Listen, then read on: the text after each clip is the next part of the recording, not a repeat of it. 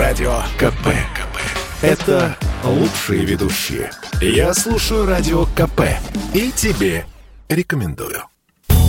А знаете ли вы... А знаете ли вы, что комфортная и безопасная среда для жизни – одна из национальных целей до 30 года?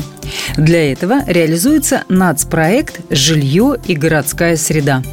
Он включает в себя пять федеральных проектов – жилье, ипотека, формирование комфортной городской среды, обеспечение устойчивого сокращения непригодного для проживания жилищного фонда и чистая вода.